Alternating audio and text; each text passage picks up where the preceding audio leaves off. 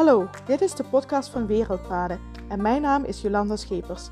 In deze podcast neem ik je mee op reis naar jezelf.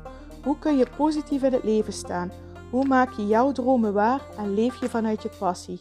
Mijn passie is reizen en mijn missie is de wijsheid van deze wereld met jou delen, om jou te inspireren en bewust te maken van jezelf, de wereld en al haar bewoners, kortom van het leven zelf, zodat jij de beste versie van jezelf wordt en je gelukkigste leven leidt. Zo wordt de wereld beetje bij beetje voor iedereen een stukje mooier.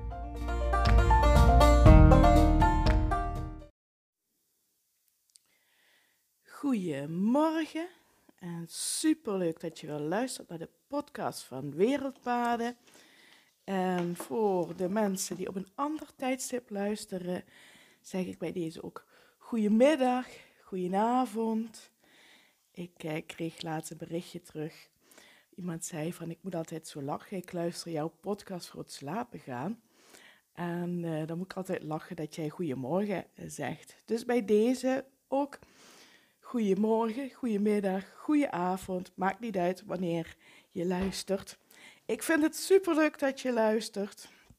En we gaan er vandaag weer een mooie podcast van maken. En het is vandaag, vandaag als ik deze podcast opneem, is het vrij, uh, vrijdag. Nee, het is niet vrijdag, sorry. Het is zondag 10 oktober. En dat betekent dat het vandaag World Mental Health Day is. De dag van de geestelijke gezondheid. Ja, en uh, aan die dag vind ik dat ik toch echt aandacht moet besteden als psycholoog. En als jij deze podcast luistert, dan is het ondertussen 11 oktober, maar vandaag is het zondag.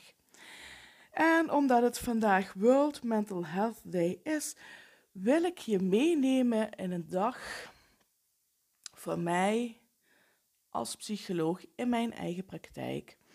En ik ga, uh, ja, ik ga bespreken ja, hoe zo'n dag voor mij verloopt, wat ik allemaal tegenkom in de therapiesessies, waar we samen aan werken.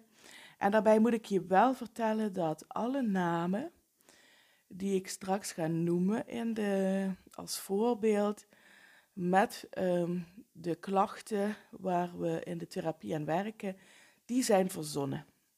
Dat is niet echt.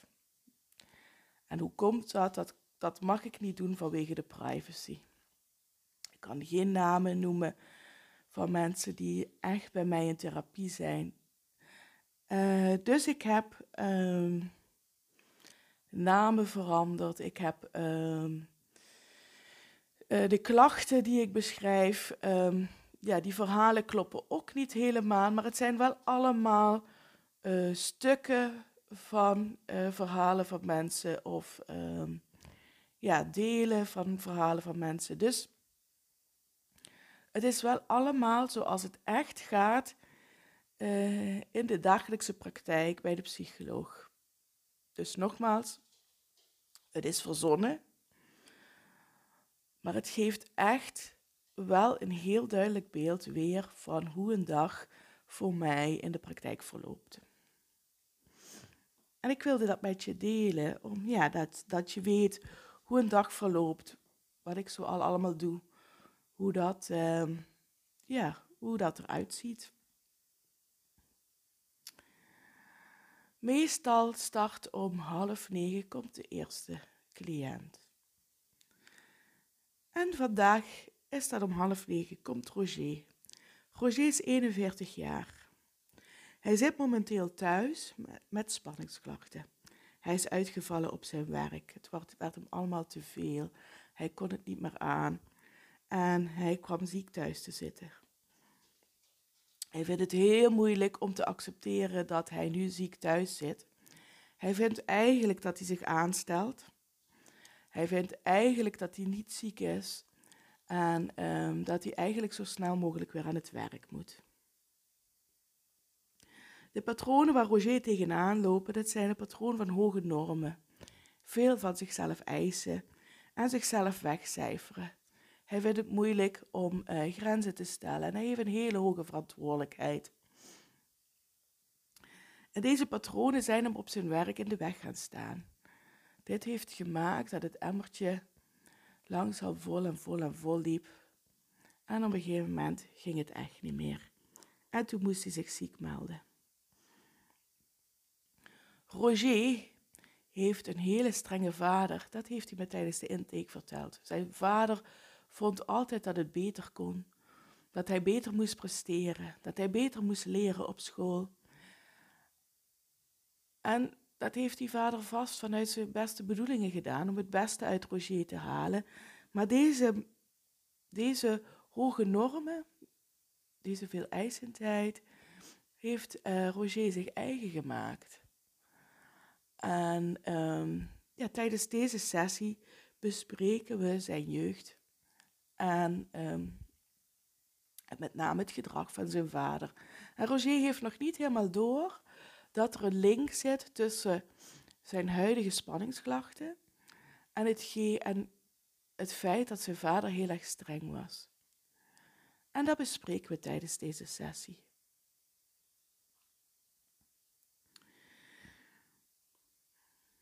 Om half negen komt Marlies. Marlies is 33 jaar. Ze heeft een paar weken geleden een auto-ongeluk gehad. En ze durft nu niet meer in de auto te rijden. Vandaag gaan we EMDR doen, gericht op de herinnering van het auto-ongeluk. EMDR is een traumaverwerkingstherapie. En de vorige keer heb ik uh, uh, Marlies uitgelegd hoe EMDR werkt. En vandaag gaan we de EMDR doen. En ik zie dat Marlies nogal gespannen is. Ze zit met zwe zweethandjes, wacht ze in spanning af. Tijdens de EMDR vraag ik aan mensen om de herinnering voor zich te halen, als een soort film af te spelen. En dat roept altijd enorm veel spanning op. En ik zie de spanning stijgen bij Marlies. En als ze haar herinnering verteld heeft, vraag ik of ze op het allernaarste plaatje de herinnering kan stopzetten. De spanning is nu op de top. En dan starten de afleidingen. Ik maak vingerbewegingen voor haar ogen en ik zeg dat ze met haar ogen mijn vingers moet volgen. Dit doe ik om haar werkgeheugen over te belasten, zodat dat werkgeheugen niet alles van die herinnering kan blijven vasthouden en stapje voor stapje loslaat, spanning loslaat. En gaandeweg de sessie zakt de spanning. En aan het einde van de, van de sessie is de spanning gezakt tot nul. Marlies kan naar het plaatje kijken van het auto-ongeluk, maar ze voelt geen spanning meer. En ze is ongelooflijk verbaasd hoe dat kan. Ze kan niet begrijpen um, en ze kan zich nog niet geloven dat ze die spanning niet meer voelt. En ze gaat opgelucht naar huis.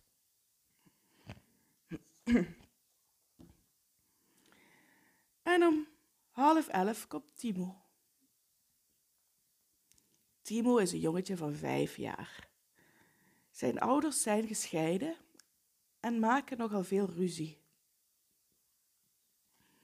Timo krijgt dit mee. Hij zit in een loyaliteitsconflict. Hij krijgt soms dingen mee. Hij krijgt soms ruzies tussen zijn ouders mee. Hij krijgt soms, zegt, zegt zijn ene ouder, zegt papa bijvoorbeeld, wat er niet leuk is bij mama. En mama, die uit haar boosheid naar papa. En Timo weet niet waar hij aan toe is. En hij laat thuis uh, gedragsproblemen zien. Hij luistert niet. Hij is heel snel boos. En hij komt vandaag voor speltherapie. En in de speltherapie mogen kinderen altijd zelf kiezen waar ze mee gaan spelen. En Timo kiest voor het kasteel. In het kasteel zit een groep ridders. En er is nog een andere groep ridders. En die twee groepen ridders die strijden met elkaar, die vechten met elkaar uh, om het kasteel. Maar het is niet duidelijk waarom ze vechten. En de strijd is ook heel moeilijk te worden. Het is één, groot, één grote chaos in het spel. En eigenlijk symboliseert dat heel erg hoe Timo zich voelt. Het kasteel, dat is hij. De ridders zijn zijn strijdende ouders. En hij heeft geen idee waarom ze strijden. Maar hij voelt wel dat ze om het kasteel aan het strijden zijn. Ze strijden om hem. Hij voelt zich dat ze om hem aan het strijden zijn, maar hij snapt er helemaal niks van. Het is één grote chaos. En deze spelsessies helpen enorm om Timo deze chaos een plek te kunnen geven. Gaandeweg in de therapie kunnen we langzaam de strijd meer gaan structureren, zodat hij het kan verwerken. Maar dit kan ik ook teruggeven aan zijn ouders. Ik kan ook teruggeven aan zijn ouders hoe dit voor Timo moet zijn en wat zij zouden kunnen doen om Timo te helpen, zodat het voor Timo makkelijker en fijner wordt. Want hij hoeft niet te kiezen tussen zijn ouders. Zijn ouders hebben strijd als partners. Maar ze blijven nog altijd de papa en mama van Timo. En uh, ja, dat is, dat is heel erg belangrijk. En om half elf, sorry, om half twaalf komt Anne. Anne heeft last van een depressieve klachten. Ze blijft maar malen en piekeren in haar hoofd.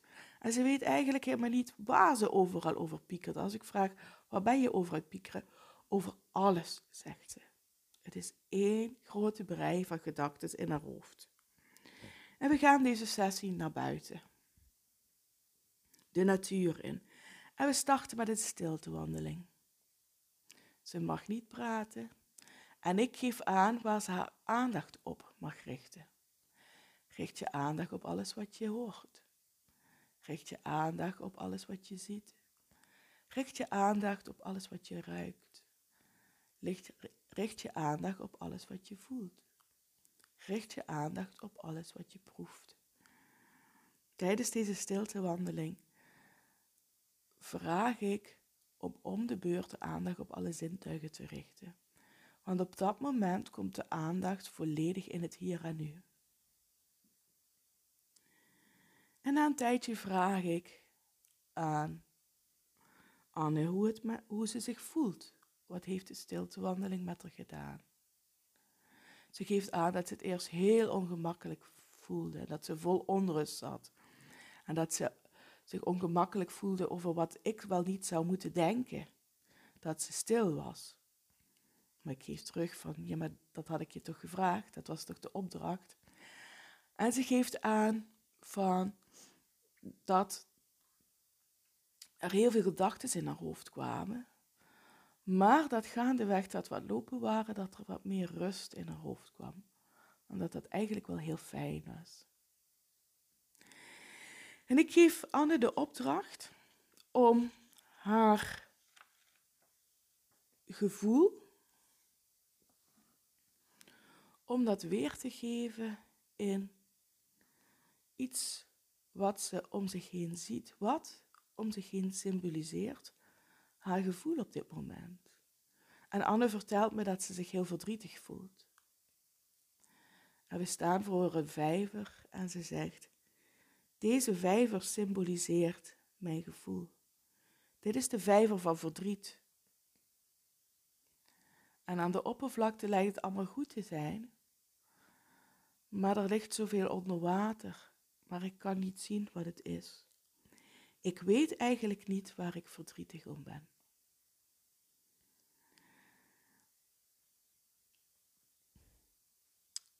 En we bespreken dat het nu ook, voor nu ook oké is dat ze het niet hoeft te weten, maar dat ze het verdriet wel mag toelaten en mag voelen. En dit is voor de eerste keer dat Anne haar emotie kan benoemen en haar verdriet kan toelaten. En in de volgende sessies zullen we vast nog gaan ontdekken wat er allemaal in die vijver van verdriet onder water ligt. En daar kunnen we dan mee aan de slag, zodat haar uh, depressieve klachten minder zullen worden. En ondertussen is het half één. Tijd voor de lunch, tijd voor een pauze. En ik neem altijd heel bewust een uur pauze, een uur de tijd, even tijd voor mezelf.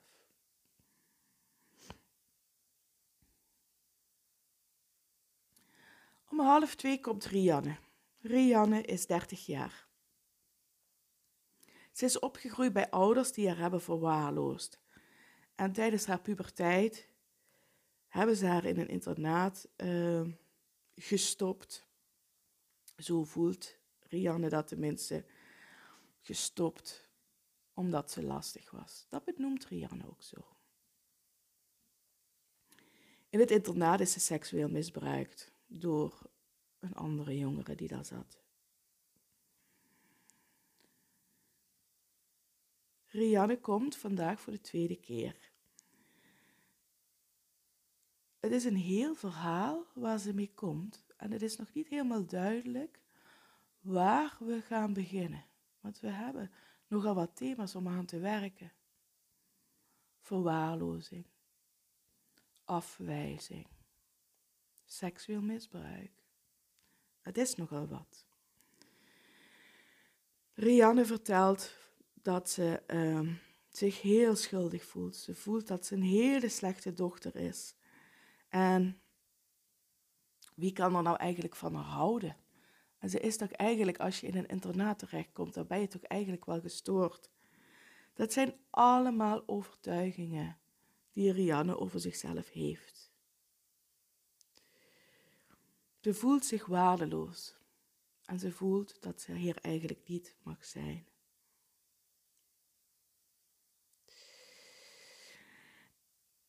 Om wat meer zicht te krijgen over hoe het een en het ander verband houdt. En om te kunnen duiden waar we in de therapie gaan starten, gaan we vandaag een levensboom tekenen.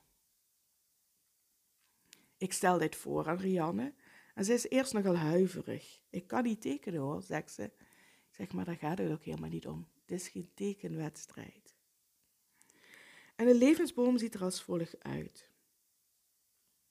De wortels symboliseren de kindertijd. Daar komt alles in te staan wat er in de kindertijd is overkomen. De stam is de puberteit en de adolescentie en de kruin het huidige leven. Aanvankelijk heeft ze wel wat weerstand tegen het uh, maken van die boom, maar ze begint toch. Ze begint met de wortels. En daar schrijft ze over vader, over moeder. Over de strijd tussen haar ouders. Over dat haar ouders nooit tijd voor haar hadden dat ze vaak alleen op haar kamer zat. Het wordt een heel verhaal. Ze gaat verder met de stam, het internaat, het seksueel misbruik, het intense gevoel van eenzaamheid, het gevoel dat ze gek is. We gaan naar de kruin. het gevoel van vandaag de dag dat ze vindt dat het allemaal niet waard is. Wie zou dan nu wel van haar kunnen houden? Ze is toch gek, ze is toch gestoord. Het wordt een hele intense sessie en Rianne huilt. Ze huilt om wat er allemaal in haar boom staat. En dat verdriet mag er zijn. En ze besluit dat ze de volgende sessie verder wil werken aan de wortels van de boom. Dat ze als eerste wil gaan verwerken wat er in de kindertijd is gebeurd.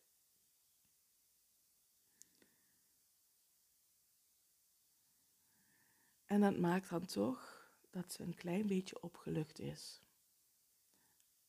En wat opgeluchter weer naar huis kan gaan. En om half drie komt Eline. Eline is 16 jaar. Ze is heel veel angstig op school. Als ze toets moet maken, klapt ze dicht en ze wil altijd hoge cijfers halen. We nemen samen de week door en ze vertelt dat ze een 7 voor haar Engelsproefwerk heeft gekregen. Ze is er eigenlijk niet tevreden over. Het is maar een 7. Het had ook een 9 kunnen zijn als ze nog wat beter haar best had gedaan. We bespreken deze strenge gedachten die ze heeft. En we relativeren deze gedachten. We maken deze gedachten minder. Heb je je best gedaan? Ja, ik heb mijn best gedaan. Maar meer dan je best kun je niet doen. De, de blik die zij op die zeven heeft, die wordt langzaam gaandeweg de sessie wat, wat milder. Ze kan wel beter doorvoelen dat het oké is dat ze die zeven gehaald heeft. En ze vertelt dat ze de komende week een wiskundeproefwerk heeft en dat vindt ze heel spannend. En we oefenen samen nog uh, wat ademhalingstechnieken die ze voor het proefwerk kan doen, zodat de angst en de spanning wat kan zakken. De ademhalingsoefening is vier tellen in en vier tellen uit. Vier tellen in, vier tellen uit. Eline is blij met deze tool en ze gaat weer naar huis. En mijn dag zit erop. Ik heb zes mensen gezien vandaag. En uh, ja, ik merk aan het einde van de dag dat ik moe ben, maar dat ik ook voldaan ben. Omdat heel vaak ik in elke therapiesessies kleine stapjes zie. Kleine stapjes vooruit. En dat is uiteindelijk waarom ik het doe. Om die kleine stapjes vooruit. Dat uh, maakt mijn werk voor mij zo waardevol. En ik vond het fijn om je vandaag mee te nemen in zo'n dag. En je eens laten uh, ontdekken hoe zo'n dag er dan voor mij uitziet. En uh, ja, ik hoop dat je het weer fijn vond om te luisteren naar deze podcast. En ik zou het ontzettend fijn vinden als je me laat weten wat je van de podcast vindt. Of als je vragen hebt. En je kunt me altijd bereiken via een DM, Instagram, een bericht via Facebook of via LinkedIn. Of je stuurt me een mail via info.wereldpaden.nl. Ik vond het in elk geval weer super leuk dat je geluisterd hebt. En ik ben daar heel dankbaar voor. En ik, um, ik zeg tot morgen. Dan gaan we weer een mooie podcast van maken. Fijne dag. Doei doei.